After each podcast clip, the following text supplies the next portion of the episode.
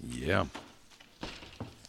Og skal vi se, vi er jo simpelthen ved 11. søndag i Trinitatis. Sådan cirka halvvejs knap i Trinitatis-tiden.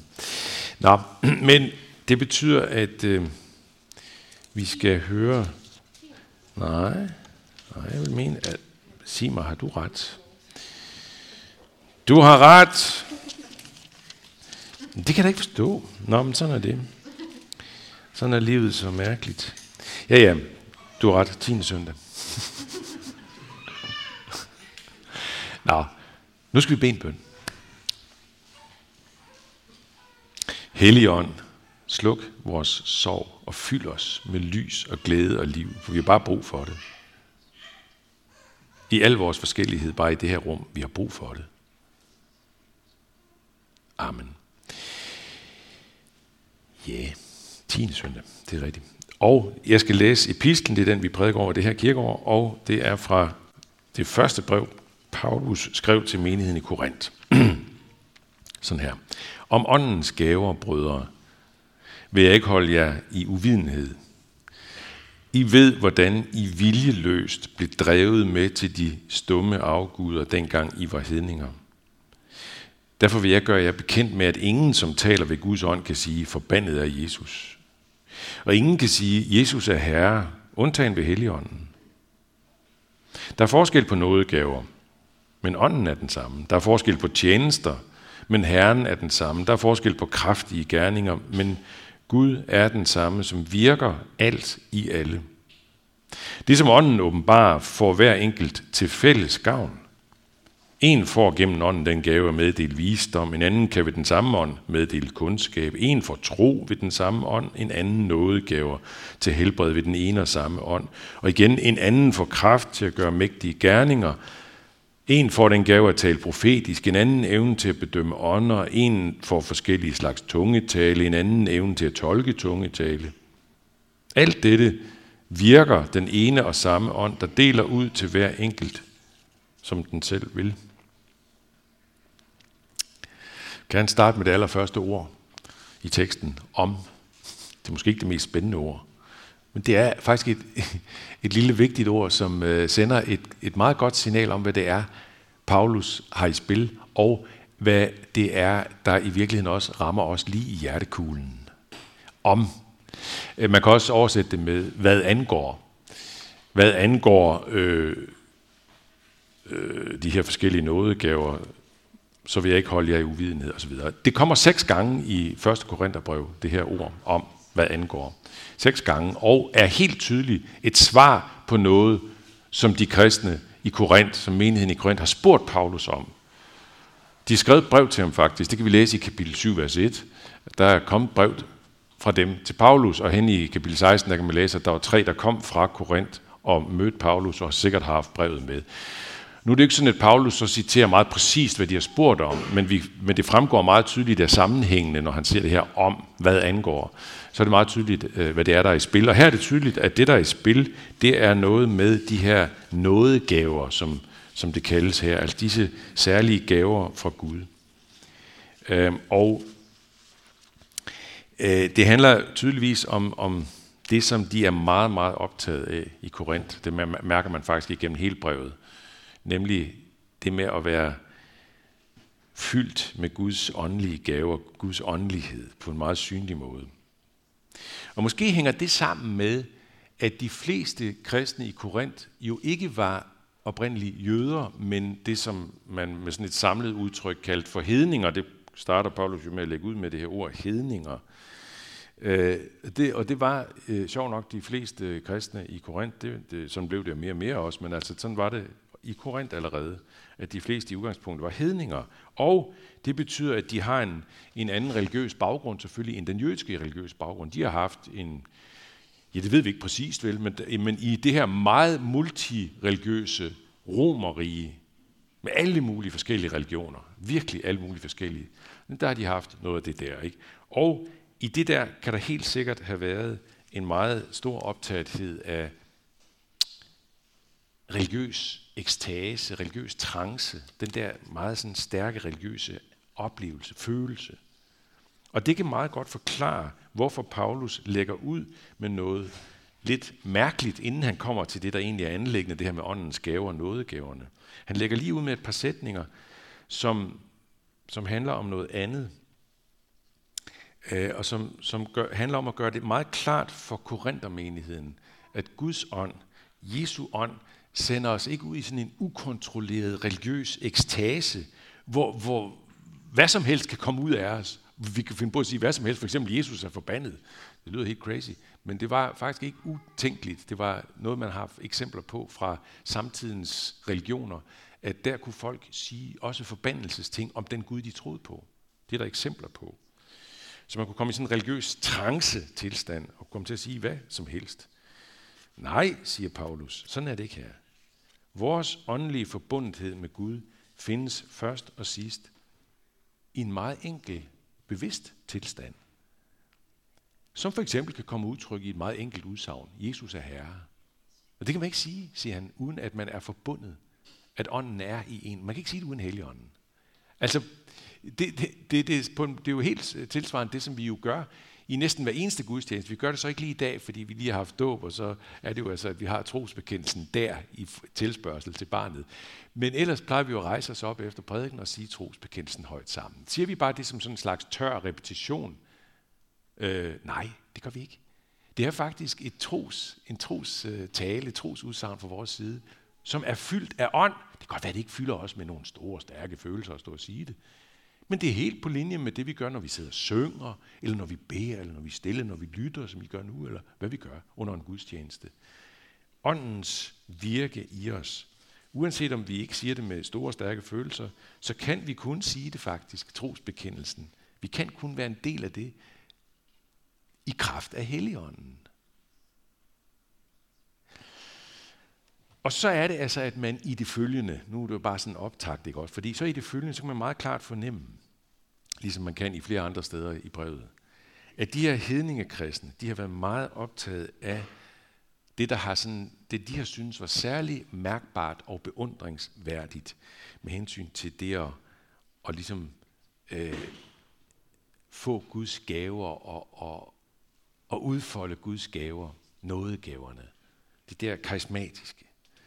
Det galt simpelthen om at opnå de mest bemærkelsesværdige, mest beundringsværdige nådegaver.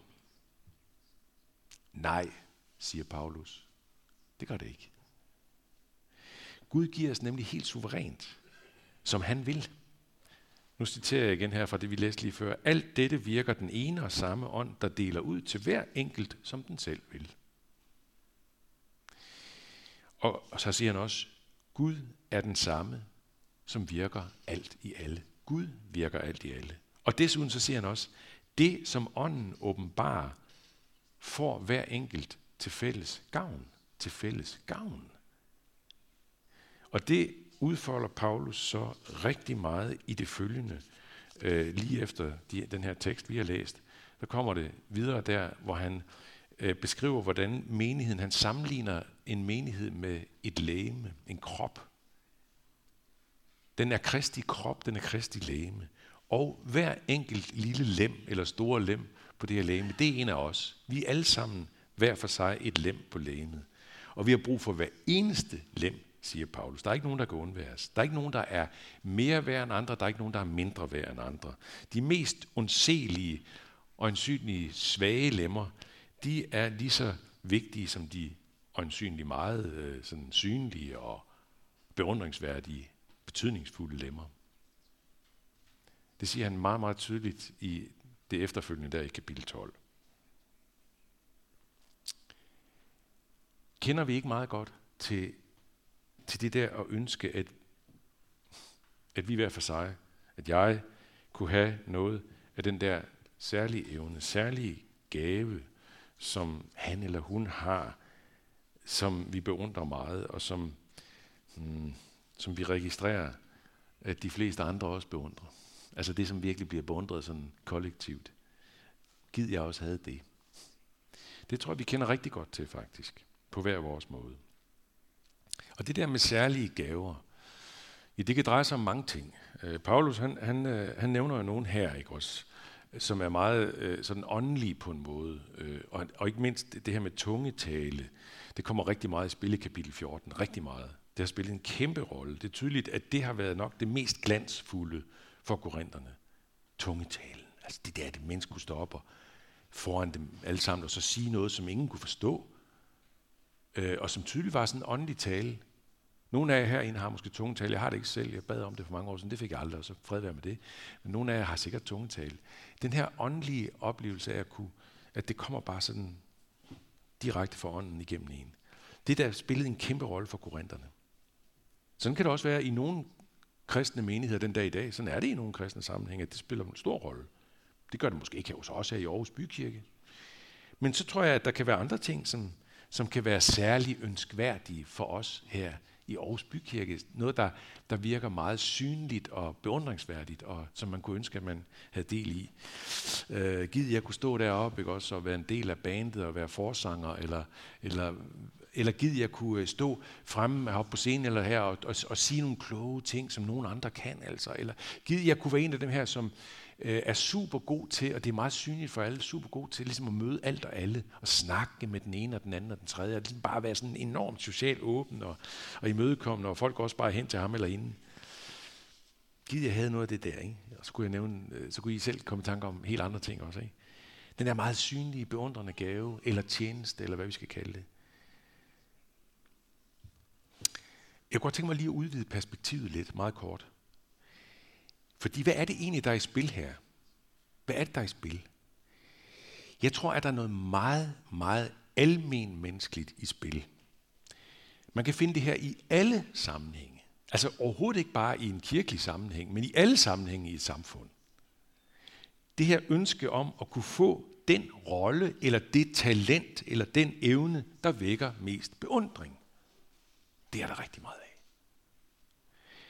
Det er det, som Søren Kirkegaard et sted, og det har jeg nævnt tidligere også, kalder for sammenligningens forbandelse. Han siger det også øh, med et andet udtryk, sammenligningens besmittelse, eller sammenligningens trædemølle. Han siger sådan her i bogen Kærlighedens Gerning, der siger han, sammenligning er den værste af alle forførelser. Forleden der stødte jeg på det øh, i en sjov udgave, øh, øh, i, øh, ind på internettet, hvor jeg kunne se, at sportspsykolog nede på Syddansk Universitet, Christoffer Henriksen, han sagde følgende, det var sådan en overskrift, Højlund skal glemme Håland sammenligninger. Så tænkte jeg lige, hvad? Skal jeg glemme det? Nå nej. Ej, seriøst, det tænkte jeg ikke. jeg var godt klar over, at det var min grandfætter. Ej, han er ikke min grandfætter, jeg beklager meget. Men Rasmus Højlån, altså. Jeg virkelig ønsker, at jeg var i familie med ham. Nå, men ham der, der kom til Manchester United, ikke? og nogen er godt inde i det der, og ved godt, at øh, han lige præcis bliver, bliver sammenlignet med øh, Erling Haaland, den her super top øh, norske fodboldspiller, en af Europas bedste angriber. Øh, mange sammenligner Rasmus Højlund med ham og siger, at han har meget sådan samme stil og sådan noget. Så siger den her kloge øh, psykologi, øh, sportsmand, øh, Christoffer Henriksen, så siger han det her, Højlund skal glemme H-land sammenligninger. Fordi det bliver han ikke bedre af. Tværtimod. Hvis han begynder at sammenligne sig rigtig meget med Håland. Og jeg kunne bare, det var bare et eksempel. Jeg kunne give jer et hav af eksempler på det her med sammenligningens forførelse eller forbandelse. Og det er egentlig bare for at sige altså, at det sidder så dybt i os mennesker. Og det gør det også efter, at vi er kommet ind i den kristne tro, og ånden har fyldt os, og Jesus fylder vores hjerter og sind, så er gamle Adam og Evi, Eva stadigvæk i os. Jeg kender det alt for godt fra mig selv, faktisk. Det skal jeg spare jer for flere ord med, men det gør jeg. Sammenligningens forførelse og forbandelse. Ønsket om at opnå endnu mere prestige.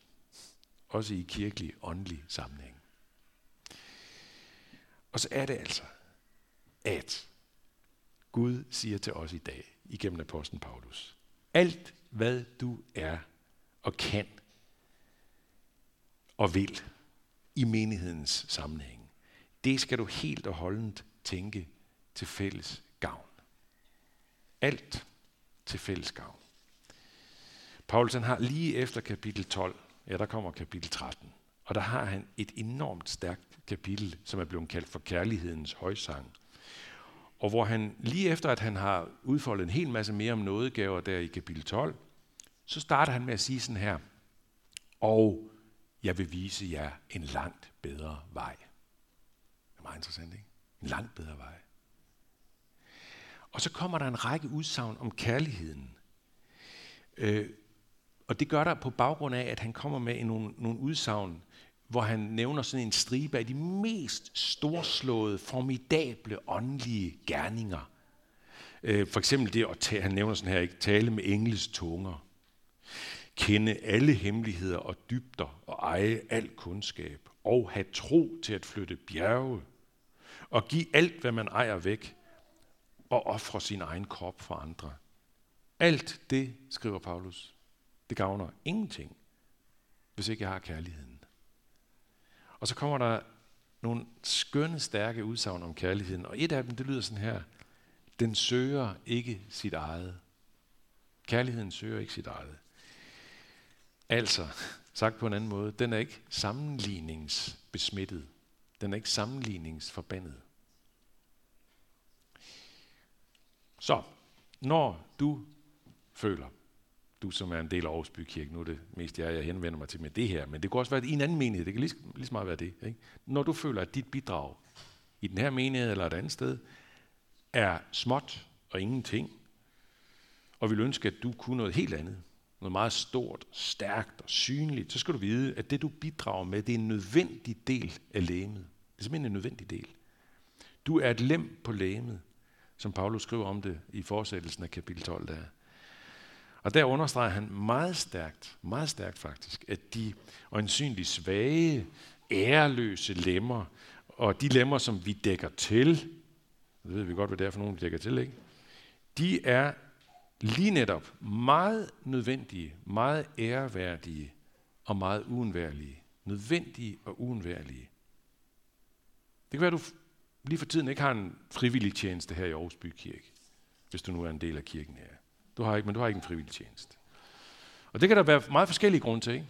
Det kan være, fordi du... Øh, ja, fordi du har enormt travlt med at være far eller mor og små børn og arbejde og bum bum, ikke altså. Eller det kan handle om, at du er psykisk hårdt ramt for tiden. Måske også er øh, på sygemelding, eller hvad hedder det, arbejdssygemelding, og, øh, og kan, du orker det simpelthen ikke. Du kan ikke. Du kan komme her til gudstjenesten, that's it, ikke mere. Eller det kan være, at du faktisk øh, bruger al din frivilligtjeneste i en anden sammenhæng. KFS, eller jeg ved ikke hvad, et eller andet andet. Og det betyder, at der er ikke overskud til mere. Så, så dermed så er du ikke et, et lem på bykirkens øh, lame. Jo, du er. Du er et lem. Bare fordi, at du er her. Bare fordi, at du er en del af Kristi lame her. Og du kommer her igen og igen for at drikke af ånden. Drikke åndens gode vin sammen med alle os andre. Samme ånd, samme vin, samme fylde, samme fuldskab. Ja. En værs tilstedeværelse er enormt vigtig. Måske er du den, der, ja, som, du har ikke nogen tjeneste, men så, når du, du falder lige i snak efter gudstjenesten med kaffen der i hånden, så falder du i snak med en, og I står og snakker lidt hyggeligt, og det er ikke fordi, du synes, der er noget stort i det, men det er det.